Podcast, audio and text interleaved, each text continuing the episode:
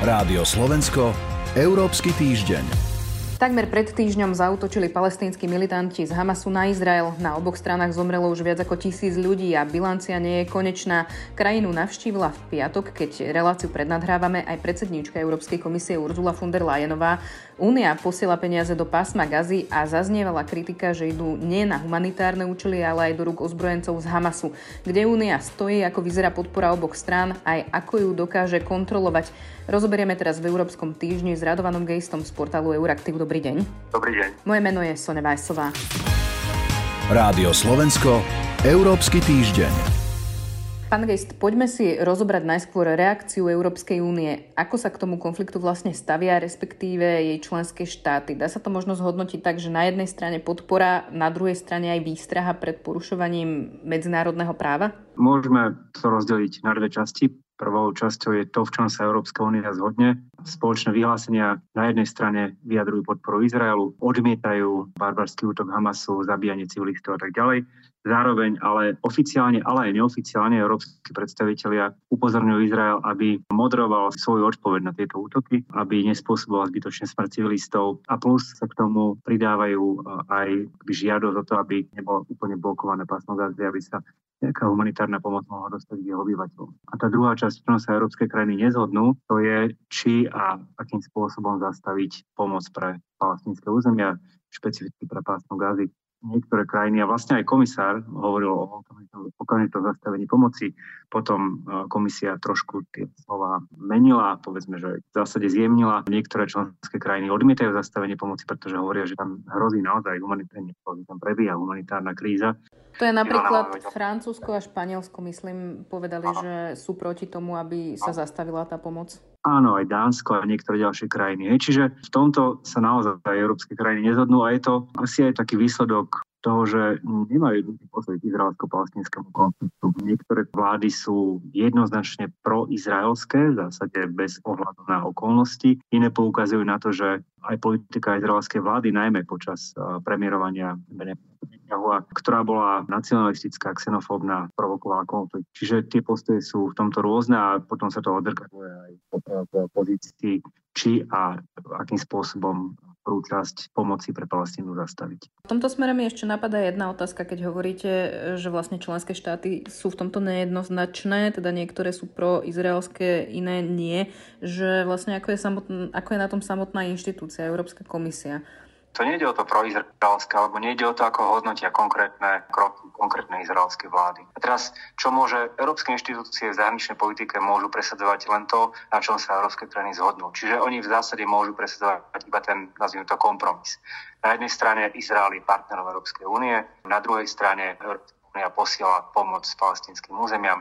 Európska únia zastáva e, dvojštátne riešenie, to znamená by mal vzniknúť popri štáte Izrael aj palestinský štát, a, ktorý by mal byť života schopný, funkčný. Čiže európske inštitúcie zastávajú to, čo je výsledkom kompromisu.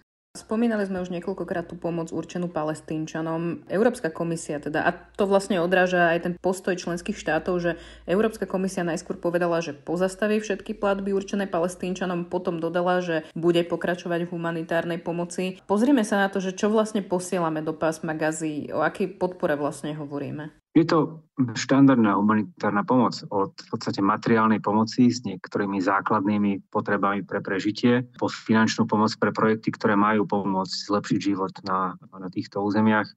To znamená pomoc budovaním alebo financovanie budovania infraštruktúry, vodovody, pomoc v oblasti ako je zdravotníctvo, vzdelávanie. Čiže, čiže v zásade štandardný diapazon rozvojovej pomoci, akú poskytujú európske inštitúcie aj iné krajiny. Pokračujeme v Európskom týždni a hovoríme o podpore Európskej únie pásmu Gazy.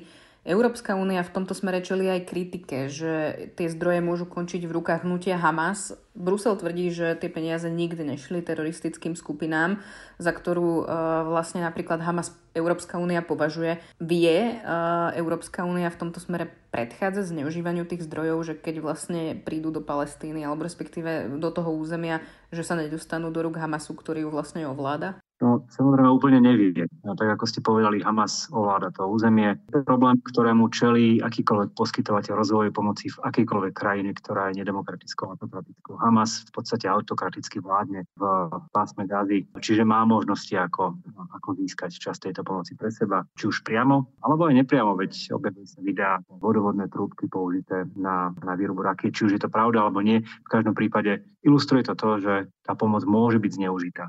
Čo ale samo sebe ešte nemusí byť dôvod a v zásade ani nie je dôvod, aby pomoc nebola poskytovaná, pretože tá pomoc je poskytovaná pre ľudí, ktorí na danom území žijú, ktorí sú častokrát rovnako obeťami autokratickej vlády Hamasu. To je teda podpora palestínskych území, ale Európska únia spolupracuje aj s Izraelom, aj na politickej, aj ekonomickej úrovni, čiže aké sú tam tie vzájomné vzťahy?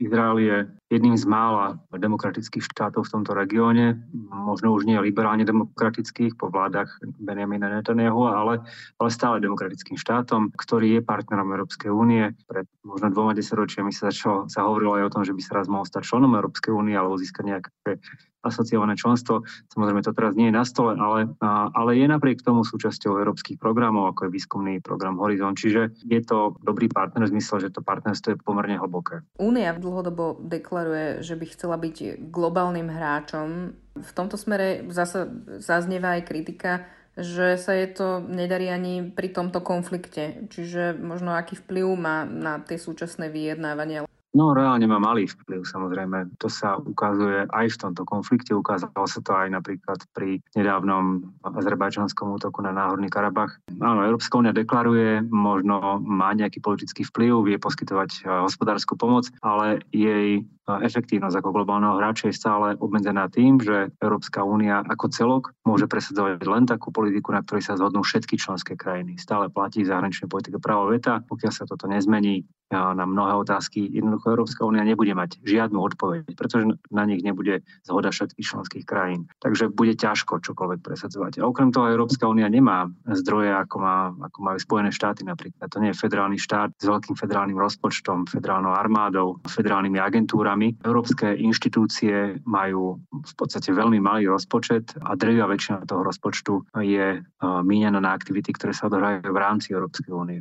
Teda ako keby, že vonkajší rozpočet je veľmi malý, zároveň európske inštitúcie majú minimálne kapacity robiť niečo mimo hraníc Európskej únie. Áno, máme zahraničnú službu, ale to aj v porovnaní s diplomáciami členských krajín nie je nejaký veľmi efektívny nástroj. Čiže v zahraničnej politike a špeciálne v takýchto krízach stále platí. Európska únia je iba taká efektívna, ako jednotné a efektívne sú členské krajiny. A v tomto prípade nie sú ani veľmi efektívne, pretože tam nie sú veľmi angažované a nie sú ani veľmi jednotné. Uzatvára Radovan Geist. Ďakujem vám za rozhovor. Ďakujem aj do počutia. Počúvali ste Európsky týždeň, vypočuť si ho môžete aj v podcastovej verzii. Za pozornosť ďakujú Sonja Vajsová a portál Euraktiv. Rádio Slovensko, Európsky týždeň.